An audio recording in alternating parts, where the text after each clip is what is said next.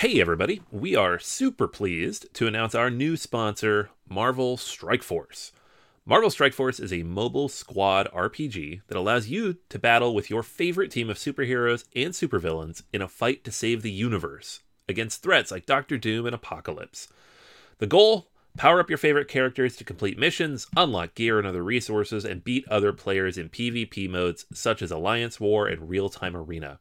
And the best part Marvel Strike Force just reached its six year anniversary, which means free stuff when you sign up via our unique link in the description.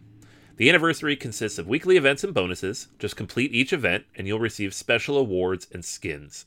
Make sure to log in each day and every week to take advantage of all the new characters that are being released specifically for this event. This will be Marvel Strike Force's most generous event to date, so don't miss out. If we have received a unique promo code for every new user, please follow our link in the description and use the promo code MAXPOOL. M A X P O O L. Again, anybody uses that code, it is unique for all new users. Check it out. Once again, thank you so much to Marvel Strike Force for sponsoring this episode. Everybody in your crew identifies as either Big Mac Burger, McNuggets, or McCrispy Sandwich, but you're the filet fish Sandwich all day. That crispy fish, that savory tartar sauce, that melty cheese, that pillowy bun. Yeah, you get it every time. And if you love the filet of fish, right now you can catch two of the classics you love for just $6. Limited time only. Price and participation may vary. Cannot be combined with any other offer. Single item at regular price. Ba da ba ba ba. Welcome to Board Gamers Anonymous, episode 214, March Gamer Madness Part 3, Final Round. We'd like to thank our brand new Patreon backers, Jeremy and Richard at the producer level, Rebecca at the Meeple level, and our new upgraded producer, Eric. You all rock. Welcome to Board Gamers Anonymous, the podcast of board gamers and the insane fun we have at the table together. This is Chris. And this is Anthony. Anthony, welcome back and welcome to you joining us for the final round of March Gamer Madness, or what's quickly becoming my game group getting very, very angry with me for not picking their favorite games. yeah, right. Doesn't it always that way? Like the only time the people you actually game with mention the podcast is when they're like, "Hey, hey, I heard you picked that other game and you didn't like the game I like. What's up with that?" You're like, "Well, what about this other thing? You like that game, right?" Like, oh, I didn't listen to that episode. yeah, I ask everyone to listen to the podcast. We have a great time. Maybe they haven't gotten to podcasting generally yet, but there's so many great board gaming podcasts, and you love to board game, so why not listen to the podcast? But you know, everyone has their opinion on board gaming, so that's why when we do the gamer bracket, we try to do two things. First off, we try to stick to a very strict rubric. So the rules of the bracket for this particular March Gamer Madness happens to be thematically which game best represents that era. So, you know, we're talking about art, we're talking about theme, we're talking about mechanics, all the different things that come into play. And then obviously, second, we want everyone to be part of the contest because that allows us to do a tiebreaker. If you listen to the original brackets, we actually had the dreaded die that we used to roll to kind of break ties. And that was a little chaotic. So we wanted to bring more listeners into the group. But as always, please let other people know we are not turned off by feedback that may not agree with us at times. We want more of that feedback. So please continue to listen, hit us up on all the social media platforms possible, and especially let us know what games you love to talk about so that we can talk about it on an upcoming episode. Anthony, I'm really excited. We are finally wrapping up March Gamer Madness for 2019. What do you think about the prospects for the final round? Oh man, yeah, I don't know. I mean, other than there's a couple oddballs in there, and uh, you know, I'll take credit for it where it's due. Um, but yeah, I mean, there's a lot of good games here. I, I don't honestly know which one's going to win. Like looking at the eight, I don't actually know yet. And I feel like I should because I have half the vote. Well, we're going to get to that in our feature review, but we have a regular episode for you for this week. We're back to the regular episodes. But before we get into that, we want to thank all our Patreon backers that help us bring a brand new episode. So Thank you so much. If you're not backing us on Patreon, please check out patreon.com slash BGA. We have so much great content on there. Join us on the Slack groups. Tell us how we messed up the bracket. Let us know what you want to talk about. And obviously, there are special episodes there. So, Anthony, let's go to our Patreon contest. What do you have? All right. Yeah. So last week we had Evan. Congratulations again, Evan. He uh, picked a game for himself. Uh, be on its way to him very shortly once confirmed. This week's winner is Amy. Amy jumped on board at the beginning of the year. So uh, she was. Uh, right on board as we kind of launched this new contest uh, to kick off 2019, and as as we do every week, give away a game to one of our Patreon backers. Amy will get to pick one of those games uh, from a decent long list supplied to us by Game Surplus, and uh, that'll be shooting its way out to her um, hopefully by the end of the week. Well, big congratulations to Amy. Evan, we definitely want to hear from you so we can get your games out to you. And if you'd like to jump into the contest, once again, patreon.com backslash BGA. Let's make this podcast even more fun for you. These podcasting dollars go into producing the podcast and giving you games. So please jump on. And if you can at the time, back us for at least a buck. Let other people know about the podcast and let them know that great board gaming goodness is happening right now. All right, Anthony. So that's what's going on with BGA. Let's go on to our listeners. What's our question of the week? All right. Yes, we're back to the question of the week. It's been uh, about three weeks since we had one of these, so we got a bit of a backlog of good questions uh, I want to share with you guys. This week it is what's your favorite game from your favorite designer? So this is different than just what's your favorite game because I feel like this is the case for me too.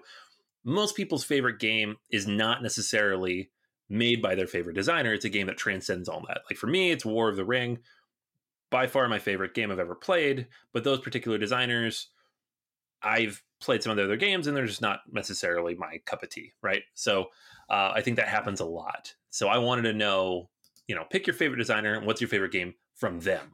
Uh, so got a lot of good answers here. Uh, John gave uh, his is Anachrony by David Turczi. Um, also mentions Dice Settlers is kind of a, a close second there. Uh, Kyle mentions Daniele Tascini and says, you know, Voyages of Marco Polo, Tzolk'in, or Teotihuacan. So he couldn't pick one, I guess. Garibay mentions Uwe Rosenberg and A Feast for Odin. Yeah. Oh, Good job.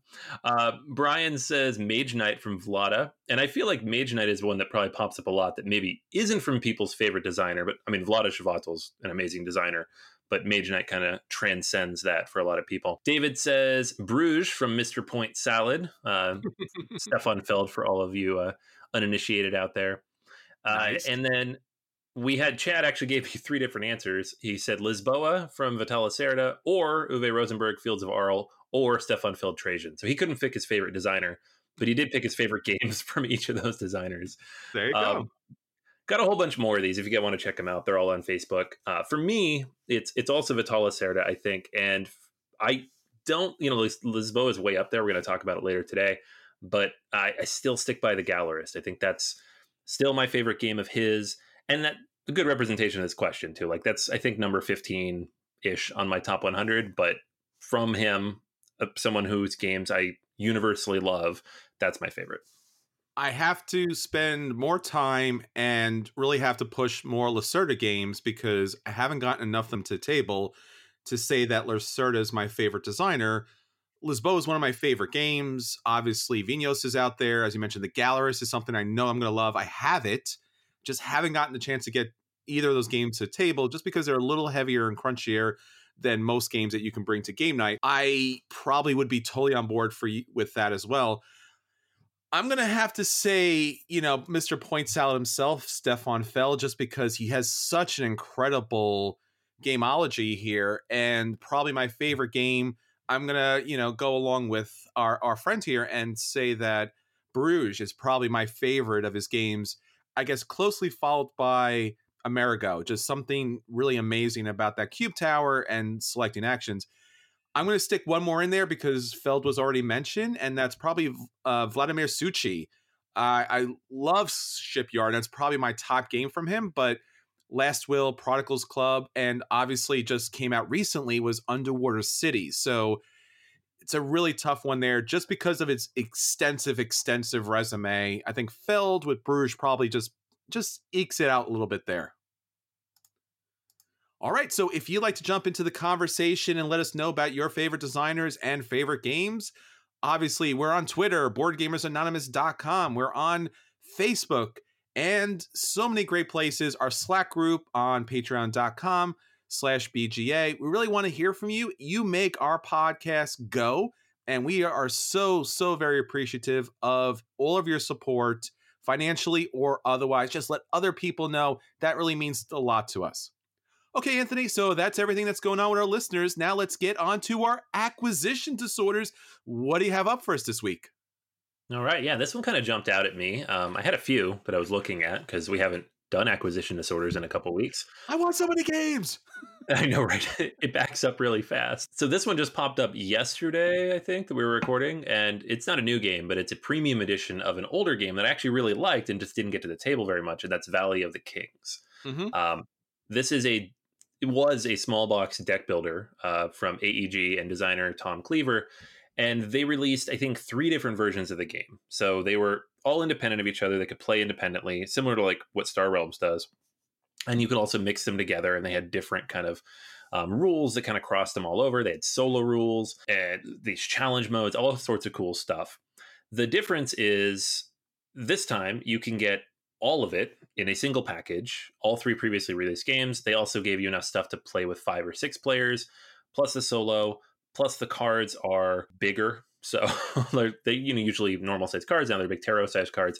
I don't know what this is going to cost but it is a legitimately very good deck building game in which you are trying to acquire all these different goods that you're going to put in your tomb and i guess to have the best death and burial in the valley of the kings and the, the way the game ends up working is if you don't get the cards out of your deck and into your stash put them in the tomb you won't score them at the end of the game but you might have some pretty good cards that you want to keep using. So it's kind of like a almost a press your luck element to it where you're like, well, I want to keep using the cards I have, but if the game ends before I stash them, then I'm not going to score them and it doesn't matter how much cool stuff I could do. So it's a cool balancing act and the way the different versions of the game kind of played out was always very fun. Uh, I just didn't hit the tail, table too often because just I don't know, something about that little small box. I think having more player options, a larger pool of cards, just a bigger, you know, more vibrant presentation hopefully gets us out a little bit more. And like I said, we'll see what it costs. I don't know. Like they didn't need to upgrade the card size, but I'm sure we're going to pay for it. Um, but we'll see what that is. But uh, yeah, Valley of the Kings Premium Edition is on my radar. Yeah, it's one of these strange little games that actually is very good, but for some reason just never really got a lot of table time. I did get a chance to play it. I enjoy the original version of this, and it was something that I'd hope to get more playtime with. It just I, I I think like you're mentioning here, the general look of the game and how it presents itself on the table was just a little lackluster at the time in comparison to a lot of the other games. So it just kind of fell away. So I, I, I, guess this is a really good thing. It'll bring the game back to the table, and especially with Brass, Birmingham, and Lancashire coming out and just really kind of upgrading components does a lot for the game. So solid mechanics, typically a great game, but as you mentioned, price might be the issue that might keep this game back a little bit.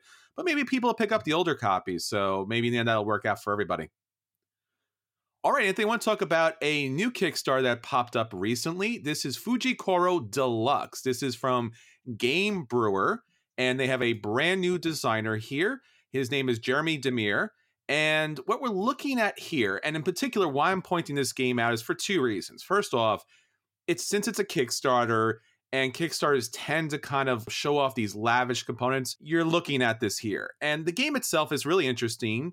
What you're doing here is you're one of these samurai that are sent into this volcano by the shogun to retrieve all of these fantastical gifts and valuable goods before Mount Fuji, you know, finally explodes. So you are actually exploring the volcano and as you explore, the tiles flip over and there's going to be lava on the tile. So you have to deal with the danger of the terrain. So basically, what you're looking at here is it's somewhat Gloomhaven esque. It is a Euro dungeon crawl game. Beautiful board, beautiful components. And as you're exploring this volcano, you're also coming in conflict with the dragons because, of course, there's dragons. And the dragons look awesome in this game. So you will be battling dragons for victory points and you will also be upgrading your weapons and you'll be getting additional monks to help you along the way.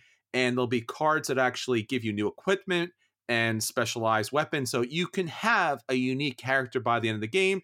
And as you pick up resources, you'll actually build these special weapons on your player board. So they'll actually look like a sword or a spear or whatever the special magic weapon is. And then once someone reaches 30 points, then it triggers kind of like an end game mechanic, kind of like Atlantis Rising, where the volcano is now going to explode and you have to get out. So we've seen this in other games previously where now there's a timer to click out. And if you don't click out, you're not going to win the game. So think Clank in that kind of way. So beautiful components, Eurogame mechanics in a dungeon crawling game, something you should definitely check out. It's on Kickstarter now. It's currently already past its backing level, and it will finally wrap up on Friday, April 19th. So check that out. Looks really interesting, something I might consider. You know, if you're going to get this, you're probably going to get the deluxe edition. So it's going to be about $111. So it's super, super expensive. But check this out because you're going to get a lot of good stuff with it. It is pretty, but it is pricey. Yeah. I think yeah. that's a lot of what Game Brew tends to do. They bring out these games like recently we saw Gugong. Beautiful, nice game, but the deluxe version of it was pretty pricey. Plus, the delivery was pretty expensive. But I think that's just what we're dealing with Kickstarter these days. They have to do something at a high production level in order to get your attention but you have to pay that high price level because they're looking to get your attention. All right, so that's everything for acquisition disorders, Anthony. Everyone's waiting to what games we got to the table over the last three weeks. We want to talk about all of them, but we don't have time for all of them right now. So pick one and let us know what you played. Uh, and that is, of course, Wingspan. Uh, Wingspan is the the hotness of hotnesses. It is a new game from Stonemaier.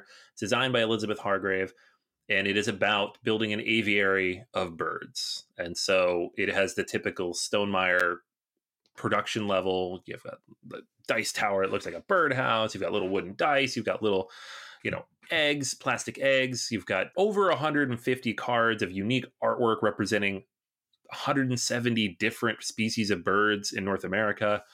And just everything here is just pretty to look at. And it's just an amazing production, right? And you bring it out, and you set it up and it's relatively quick and easy to teach like a 10 minute teach give or take and the game plays smoothly hour hour and a half so it, it's hitting that perfect middle ground of this is for gamers but also non-gamers could play it which i think is very important because you have you know a very rabid fan base of birders and people who just like birds in general who are very interested in this game as can be illustrated by recent write-ups in like the new york times and the Guardian and all these big newspapers and major media outlets who are seeing this and all the hype and fervor for people trying to find the game and uh, are interested in writing about it. So it's kind of interesting as someone inside the hobby to see all this happening and have not have played the game up until recently and then finally get a chance to sit down with the game that has been just ridiculously hyped to the moon and is already in the top 100 on BGG is already probably sold out for the next six months, despite these huge print runs that are coming. And it's usually I'm on the front end of that hype, but now it's on the back end, and it's kind of interesting to to kind of step in and see is the game that good? Is it that amazing to to warrant all this? It's not going to live up to the hype. No game would, right? But the game is is very interesting. It is an engine building game. You have you know, and a Tableau builder similar to people have compared it to Terraforming Mars and Gizmos, which I think in some ways is apt on both sides. It's definitely lighter than Terraforming Mars by a lot, and it's got a little bit more structure than Gizmos, so kind of a nice middle ground. But the idea of the game is that you're going to have a hand of cards. They're all unique birds. You're going to place them in these different environments in front of you. You have a board that has, you know, the, the forests and the plains and then the the swamp, the water, and you're going to place your birds in those different places by spending a certain number of eggs and a certain amount of food to place them out. And then later you can take actions in each of those three rows. And every card that's already there that has an ability will trigger going backwards. So the longer you play the game, the more things trigger. You build these little engines and they do things that are fun, hopefully. And that's basically it. The game takes, uh, like I said, very little time to teach. It's relatively quick. Every time I've played this has been with at least two or three new players because there's so many people who want to play it. And all those plays were under 90 minutes with all the teaching. So it definitely hits that point really well, and it is accessible, which is, I think, part of the reason this is such a big hit is that it is so accessible. The production level, like I mentioned, is incredible. So you look at it and you're like, wow, this is amazing. The price point is acceptable. It's good. It's like $55, which is what I would ex- guess if you showed me everything that comes in the box.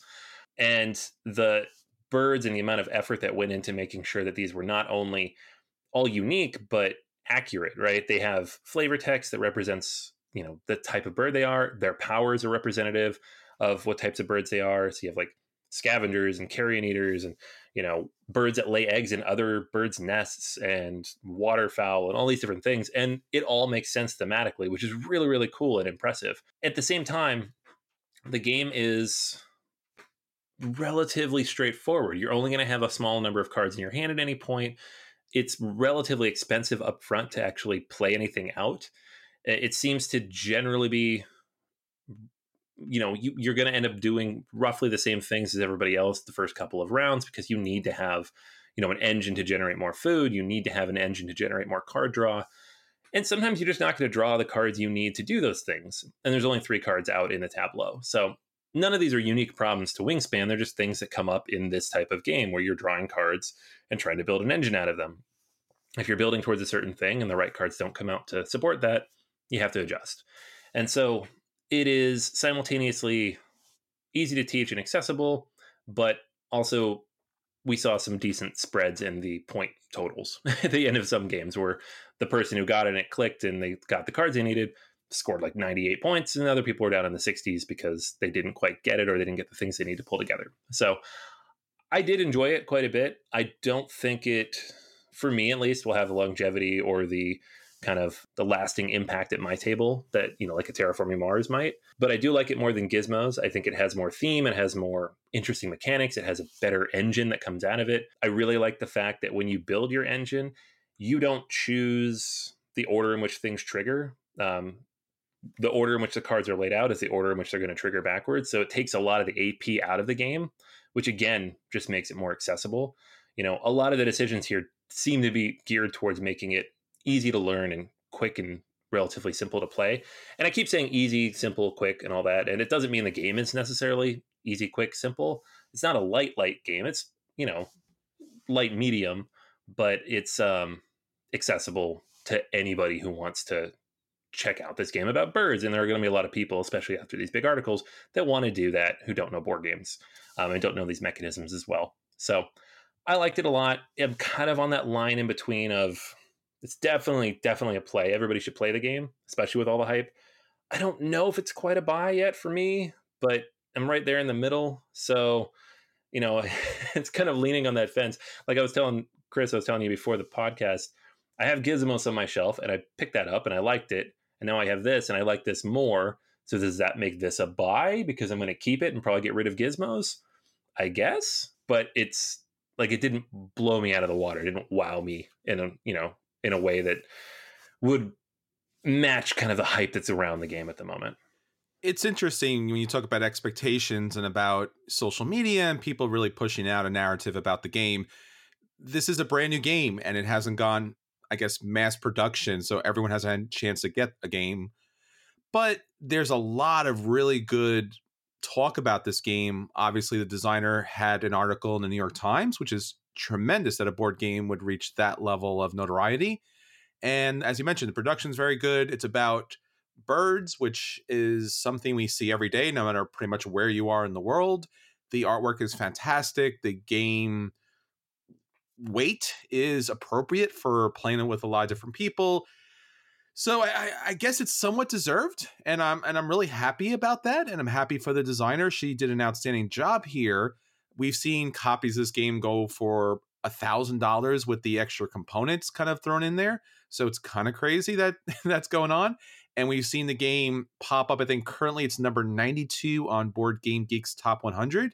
So I definitely want to get a chance to play this game. I could see picking this game up and buying this game if if you as you mentioned, if it plays like Gizmos, and I like Gizmos, with the exception it really is a themeless game and this actually has a theme and really nice artwork, I probably would buy this too if it's that good. So expectations are rough, but uh at least it it met some level of high quality, I guess, that we're, you know, expected from Stonemaier games. So, yeah, this looks like something I want to get to the table as well. Yeah, I mean, I would say it just like everything you said is absolutely correct. And it's, I think the one last thing I wanted to mention is just, it's really cool this game exists because it's not, it's not a theme we typically see. And it's not the level of detail we typically see. The amount of research uh, Elizabeth put into this is ridiculous, and also just the production is is a nice representation in the hobby that we don't normally see. We have a woman designer, women artists, um, and just ridiculously amazing artwork here. Uh, that's the one thing everybody agreed on. People would walk by the table like, "Wow, that's really cool looking." so, I think it's just it's really an impressive piece of work, and I think that's at least part of why it's getting so much attention. But it's also a very solid game under all that. It's just from my perspective in reviewing it, is it you know the level of game I was hoping for, expecting maybe not 100% there, but everything else is absolutely spot on. You know what people are saying, so definitely worth tracking down and giving a go if you know somebody who has one. All right, nice. Well, I'm going to talk about a new game that recently came out from Brotherwise Games. This is Call to Adventure. Now, Call to Adventure is, I guess, their attempt of putting together a very lightweight RPG game in a board game format. So the game is relatively simple and you could pretty much play this with anybody. This is definitely a family game, probably about a 2.0, you know, as far as weight's concerned. So gateway game, family game, everyone's going to enjoy it. There's nothing about this game that's going to really push anybody off. So you start with, you know, have an opportunity to choose an origin character and the game basically plays in three rounds. So the origin round starts off, and you get these cards, and you get to choose what your origin is based on these two cards. And you're going to play a card, and the card's going to have symbols on it or runes that you're going to be able to throw, kind of like dice. So you pick your origin character, and the origin's going to just give you some basic information about how your character started off. Maybe they were royalty, maybe they were an orphan, things like that. And you're also going to pick your motivation kind of situation as far as your middle card is concerned. And then finally, you're going to pick your destiny card. Now, that card's going to be face down, unlike the other first two cards. And that's going to be your final bonus card. That's where you're going to score a lot of your points. So you really want to keep that in mind when you're building your tableau up. So if you have the generic version of the game, which I do, you're going to basically have your card set up in a market. So you're going to have your three different sections or storytelling elements of the game. And a number of cards will flip over based upon the number of players. And you'll have an opportunity when it's on your turn to look at the first two cards that you have face up and look at the symbols that are available, look at the symbols that are on the cards in the market, and then you'll make a decision on what card you are going to attempt to challenge. So there'll be cards that are challenges in this game. And typically the challenges will have a top and bottom, and it will have different story elements to it. It'll say like, you know, save a lost love or fight a dragon or something of that nature. Now, some of those story modes might be a little more difficult. And basically, what you're shooting for beyond the kind of thematic, you know, presentation of the game is the top and bottom are going to have either a rune on it or a rune and a special story icon on it, or both. It could have a whole number of different things on it.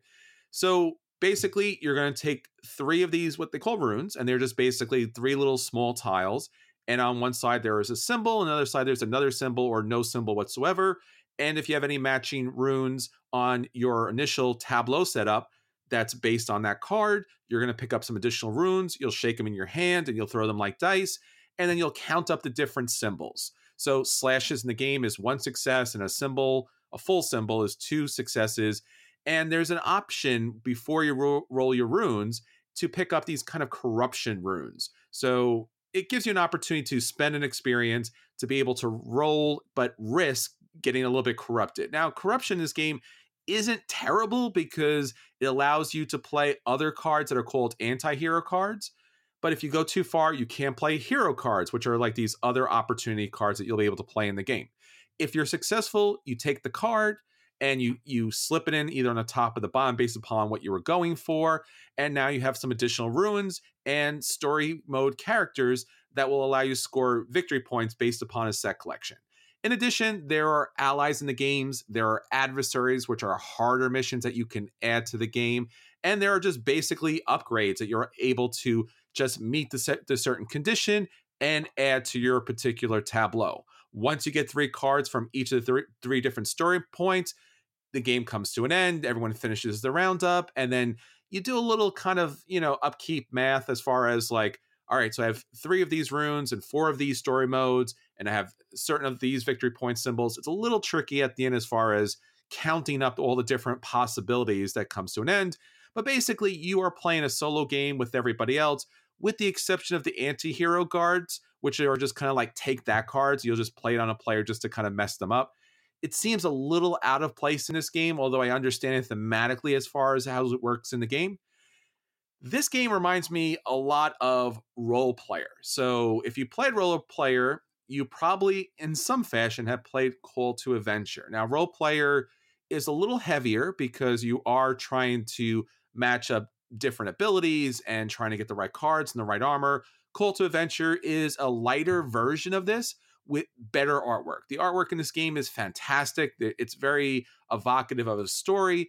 But to be honest, when you play the game itself, even though you might want to add certain story elements to your character, you're only going to have a certain number of runes available. So it's almost impossible in some cases to roll what is needed for certain challenges. So I found myself a lot of times going, well, that seems like a really cool element. I definitely want to, you know, save the princess, but I don't have any of those runes. So I could roll three basics and pick up a whole bunch of corruption runes, but that's really not a really good situation.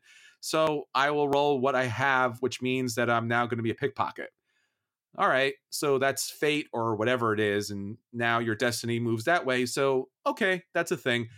As I mentioned, it's on the lighter side. You can play this with anybody. The components, the little runes are a little bit light, a little cheap. The cards themselves are very large. The artwork is fantastic, but the cards are very thin. I found my cards like kind of warping a little bit right from the start. So, if you really want to be able to kind of tuck these cards properly, you probably need to sleeve these cards Otherwise, they don't get a lot of touching, so I wouldn't really worry about too much, but it's a little thin. So for Call to Adventure, I'm going to give this a very, very light play. As I mentioned, it fits into that kind of Roll Player realm, but a little bit lighter. So if you like Roll Player, you should definitely check out Call to Adventure. I should mention Call to Adventure has a solo mode to it, it has a co op mode to it. Those modes aren't as good as the competitive mode, but if you're into that, definitely check those out. I tried them. Not a big fan. The cooperative mode doesn't really do much. The competitive mode really isn't that competitive. So don't avoid doing that. It's not really that kind of problematic. So a light, light play as far as Call to Adventure is concerned. I actually backed this one on Kickstarter almost solely because they have like the IPs for some fantasy novel series that I like. But uh, I have not yet played the game. I sleeved everything because the version I backed came with sleeves and kind of oogled the uh, yeah, the artwork beautiful, very pretty, but have yet yet to actually get it out. I think they make the mistake by really pushing the idea that this is kind of like an RPG board game or a storytelling board game because it really isn't. It really is like beautiful artwork and then you're rolling or I guess, you know, throwing runes to match certain symbols. So the story mode's almost secondary. Like at the end you're like, "Oh, my character came from this place, wanted to do these things, and then met their destiny in this way. Okay, that's kind of a thing, but it did, never really felt like I was personally making choices for my character. All right, so that is Call to Adventure. All right, now, Anthony, let's get on to the feature review. It is the final round of our Board Gamers Madness, what everyone's been talking about. Of course, it is the best historic era for games. So, once again, we are taking a look at four different eras for these board games and trying to figure out which games best represent that particular era, time in history, artwork, thematic element, gameplay, mechanics, everything that comes into the game. When you sit down and play this game, do you feel like, yeah, I, I can get a sense of what those people were going through culturally, through military, through all their different constructions and their lifestyles does it you know fit that particular era and theme? All right anthony let's get on to our first round. We are going way way far back to the ancient era and we have our final two games from this round round four. We have our number one seed seven wonders versus our number 10 seed Inis Anthony, this is the last time we're going way back in time to the ancient era. What do you think? Oh man, uh, yeah. I mean, like everything I've said so far. I mean, Seven Wonders does a great job of representing kind of the breadth of all of the different, um, you know, key points of interest in, in the ancient world, and not just you know with the Seven Wonders themselves, quote unquote, but in all the additional content that comes in with the leaders and the Tower of Babel, and you know now with the armadas and everything else that kind of just represents that era however abstracted it might be with just artwork and no real, you know, flavor or story behind it. Inis, however, is just wholly unique and does so many cool, different things, and is also happens to be just a brilliant board game.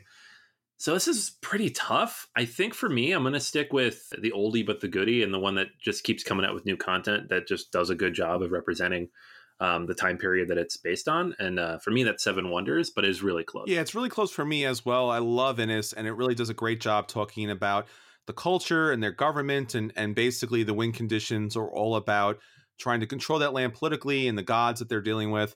But Seven Wonders does something that's very unique about dealing with that ancient era, all the technologies, the artwork that represents the technologies, the artwork that represents the wonders of the time are fantastic. So you really get a lot out of the game, as you mentioned, all the different expansions. Probably a little fair unfair to use here, I mean, Inis is going to get another expansion, so maybe it pumps the game up a little bit. But you have the Tower Babel, you have the cities, you have a lot of different things. Armada just came out for Seven Wonders that brings in the different naval combat. So a lot of good stuff. I'm going to go with Seven Wonders as well. So that means for our final round, Seven Wonders from the ancient bracket moves on. All right, so we move on to our medieval bracket. A lot of our favorite games come from this particular era, and we have two great ones. So, first off, we have our number one seed, The Voyages of Marco Polo, versus the Cinderella team out of nowhere, like the Vikings, stormish the English countryside, 878 Vikings. Anthony, you got to have say something good here. What do you got? Yeah, I know. It's just, this is a funny one because I said this last week that we clearly misseeded 878 Vikings uh, um, based on its ranking on BGG because it's such a good representation of this era not just you know the, the Viking culture, but the English culture and the clash between the two.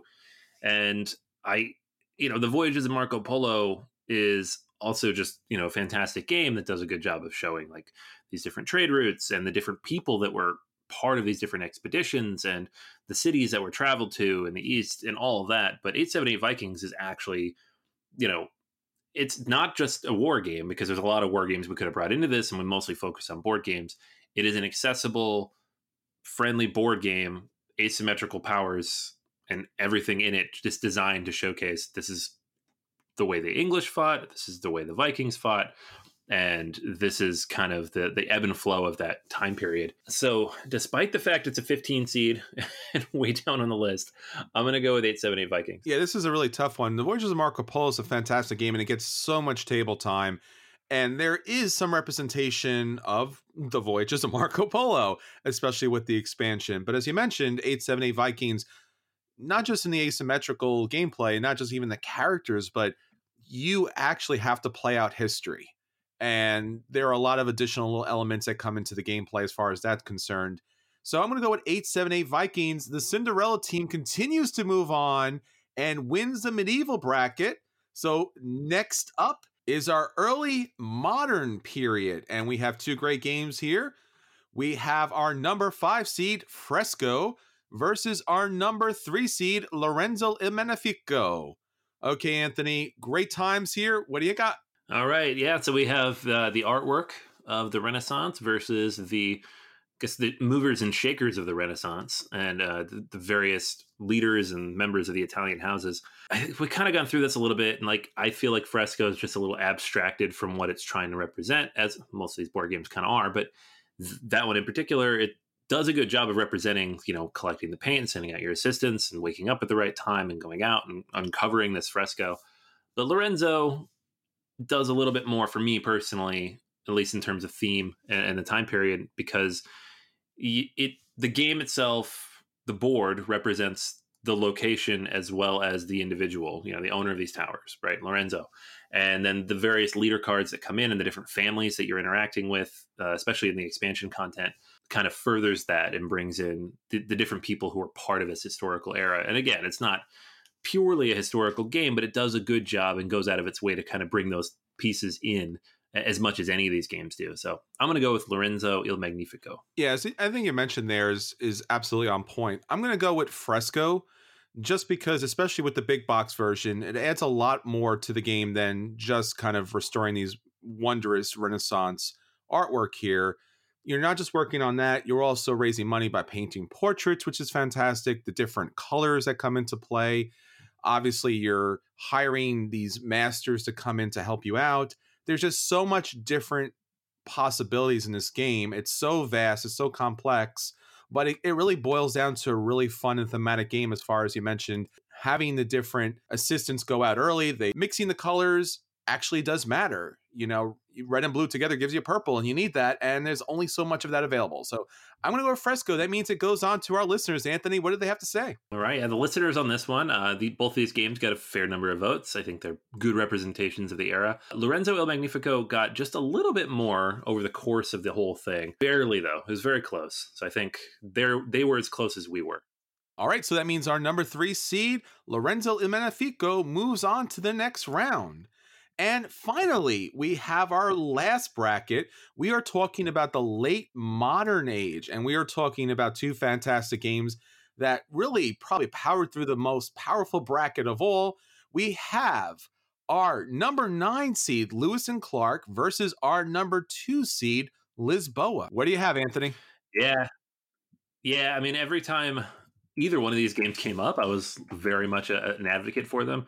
Lewis and Clark does a just a great job of showing that journey to the West and having these different individuals and you know representing the different historical figures across that journey. There are some issues with the game in terms of you know how it represents certain elements and components and characters, uh, but overall, you know, as someone who grew up learning about Lewis and Clark and all these things that were related to the the exploration of the West. It was a very interesting game and does a lot in that way. But for me, Lisboa stands out just a little bit more because not only is it a representation of that time period of you know rebuilding Lisboa after these horrible sequence of natural disasters, but it integrates the theme into the mechanics in a much better way. So and and that's not something we see a ton in all these different Euro games we're talking about.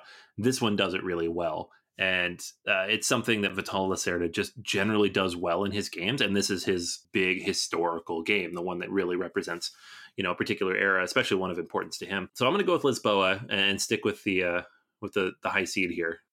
Yeah, I think everything you said and a little bit more as far as you are rebuilding Lisboa from this number of tragedies. You had the earthquakes, the fires, the floods, and the board game actually represents this with the different colored cubes that are lined throughout the streets that you have to clean off in order to be able to recycle and then build buildings in the game.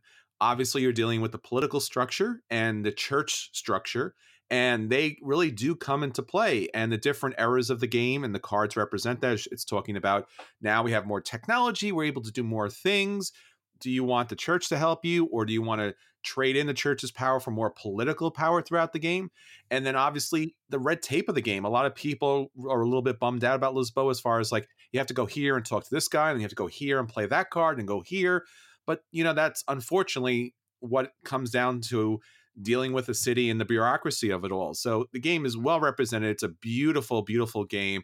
I'm going to go Lisboa.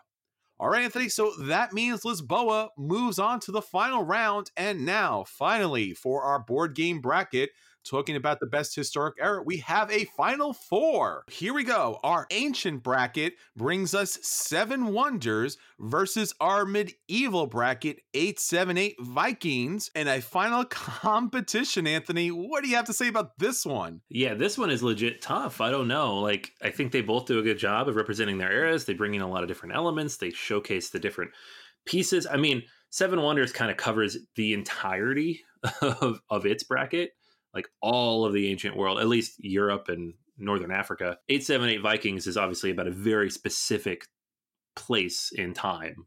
The name of it is 878 Vikings. It's, you know, it's very specific second half of the ninth century. Uh, I feel like for me, it's it's really close. These are very different experiences and very different things you're learning about. But again, I got to go with 878 Vikings just because it does its best to feel like a simulation without ever feeling like a simulation. Like you're not simulating because that's boring. Uh, we had several games we almost put in these brackets that were simulations that just are not particularly interesting to play, but it just does a good job of making those things fun because it highlights the differences between these factions and brings them out in a way that Seven Wonders, for better or worse, abstracts to a certain degree. Like you can play that game without realizing really what you're playing at times because you're just focusing on like uh, need points cards, I'm looking for technology, you know that kind of thing. So I'm gonna go with eight seven eight Viking. Yeah, this is probably the most difficult of choices throughout this whole competition for every reason that you mentioned, and obviously the expansions and everything else that comes out with Seven Wonders, the artwork is fantastic. The opportunities to build a gold mine or something like that, or utilize a special technology, and if you don't, somebody else will. So you you want to pick those things. The card drafting in Seven Wonders is fantastic. The tableau building is one of my favorite things of all time. Seven Wonders is one of my favorite games of all time. Obviously, the Babel expansion, the Armada expansion, just just so many great expansions that add to the legacy of Seven Wonders, but it never really gets too clumsy. Obviously, there's Seven Wonders Duel that does a great two player game. 878 Vikings is a game that I never thought I honestly would like. I thought it was something like, and yeah, that's that that kind of seems fine. I mean, I even let the Kickstarter kind of go past. But yet, as you mentioned, Anthony, even though it's a war game, it's not a war game that is just for war gamers. It's not just a game that just talks about you know you know troop movements and things as as that level you are playing with historical characters you are doing things that match the times you're using technology the times. Obviously all the different elements that we're dealing with as far as the different fiefdoms and the kingdoms and the church at the time it, it's just phenomenal and obviously the production is top notch so even if you're not a war gamer, this is something that you could definitely love, and the tension is really rough there. So this is going to surprise everyone, but I'm going to go to 878 Vikings. I'm moving them on to the final round. All right, so that is our Cinderella team, the number 15 seed beating the number one seed. And now we move on to our early modern period where we have Lorenzo Magnifico versus our late modern period where we have Lisboa. Anthony, two of your favorite games here. What are you going to say about this one? Yeah, I mean, I, I kept espousing the you know the way that Lorenzo brings in the different thematic elements of the time period and all these different things, and it and for me part of it too is it really matched up well against a lot of the games from that early modern period are a little more abstracted and they use the era as you know the theme and the setting, but don't necessarily integrate it as much into the actual gameplay. Compared to Lisboa, though, I, I feel like Lorenzo comes up short on a lot of those points. So everything I said about Lisboa before it's it's all just kind of thematically interwoven into that game. Um, and I think you gave a really good overview of it in kind of that fourth round there. So I'm going to go with Lisboa just because it does such a good job and it just represents an era from the artwork to the mechanics to the just the general feel uh, and of the gameplay. Yeah, I mean Lorenzo Magnifico is a great game. I enjoy the game a lot, but it really is abstracted. You're, you're picking up certain cards, and that lets you cut wood or mine something or get victory points, and that's all very fine. The expansion does a lot more as far as bringing the families involved, but that's pretty much it. For everything that we said and more, Lisboa is something unlike any other game out there, especially dealing with the time appropriately and yet at the same time being something that's approachable by pretty much anybody. It's a heavy game, but it's definitely something worth your time. So Anthony Lisboa moves on to the final round. So here we are. We got our two games matching up here. We have from the medieval period 878 Vikings versus the late modern period, we're looking at Lisboa. And once again, we are looking at the best game that represents that historic era the best. Two phenomenal games, two games that are in the top of my list, probably the top of yours too, Anthony. What do you have to say about this final round? Make it good. I really, really, really appreciate how both of these games integrate theme and really draw on the historical period as a way to inform the mechanics. And so if you don't know anything about the era, you're learning something. And if you do, you appreciate what you're experiencing in a way that you wouldn't necessarily. In like some of these other games, you might be like, well, I mean, that's not real. Okay, you know, like mechanically, that I guess that makes sense. Whereas in these, it's just it's pitch perfect, just the way it represents everything that happened and what the game is actually about. So. I, it's really hard to kind of break it down and decide which of these does a better job. I think for me, I'm gonna have to go with my gut on this one, and and that's that's eh, I know that doesn't always turn out great for people who don't like a feast for Odin, but it's not up here, so it's okay. Um, I'm gonna go with Lisboa. I think just as a as a time period that I didn't know anything about really, and a historical context I didn't have a lot of information about. It really just kind of evokes it in a in a very particular way, and visually, it's just strongly imprinted on me what that game represents. You know, the difference for me here is going to be how much of the culture, how much of the time, how much of the political maneuvering really is in play here. As I mentioned before, 878 is just not just a war game. There is so much more to the game, especially with the little extra components that you can add to the game, little modules that are added to it that really bring much, much more into the game. Lisboa just by the game itself has political dealings, the culture, the church, the commerce, the actual construction of things that going on. There's there's just so much additional content there in the game itself and it somehow does it so very well. It's just something that's phenomenal. Actually, even recently, somebody asked to actually play that game night. So I'm going to go with Lisboa. So that means that Lisboa is the winner of the March Gamer Madness Best Historic Era for Games. All right. So, congratulations to Lisboa and congratulations to Vital Lacerda for once again creating such a fantastic game. We are so grateful for this phenomenal historical era game that is just hitting the table all the time. It's heavy, it's crunchy, it's phenomenal, and obviously it teaches us something about this horrible, horrible situation of the great earthquake from 1755, but it also teaches us of the phenomenal history and the strength of a people to rebuild again. Definitely, absolutely. If you haven't played Lisboa, check it out, play it, jump back to our previous episodes. We reviewed it, we talked about it quite a lot. So that's going to be the episode. But don't forget, there is a big winner from our bracket contest, and it could be you with the best bracket. And so I'm going to sit down, I'm going to tally up all the scores, and I'm going to figure out who got the closest in terms of points across all 64 games and 63 matchups, and uh, that'll be our winner. So I'll reach out to the winner here in the next few days after you guys are listening to this. Next week's episode, we will announce it so you can all hear who who won and how close they got to having the perfect bracket. And uh, congratulations in advance to that winner, whoever that might be, and to everybody who participated. We had, again, almost 200 entries. A lot of people spent, you know, a good 10, 15 minutes running through all these different matchups and helping us decide which of these games would come out on top. And literally helping us decide to a lot of tiebreakers in here. So uh, thank you again to everybody who did that. All right, so that's everything for this week. Until next time, this is Chris. And this is Anthony. And we'll save you all a seat at the table.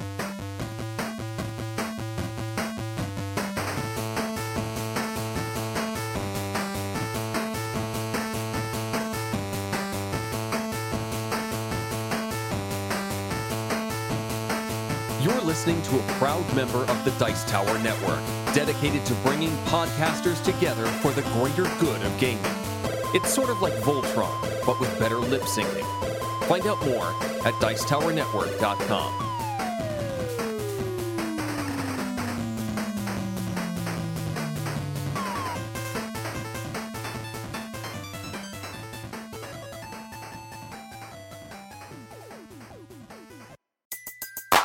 Everybody in your crew identifies as either Big Mac Burger, McNuggets, or McCrispy Sandwich. But you're the filet fish Sandwich all day. That crispy fish, that savory tartar sauce, that melty cheese, that pillowy bun. Yeah, you get it. Every time. And if you love the filet of fish, right now you can catch two of the classics you love for just $6. Limited time only. Price and participation may vary. Cannot be combined with any other offer. Single item at regular price. Ba da ba ba ba.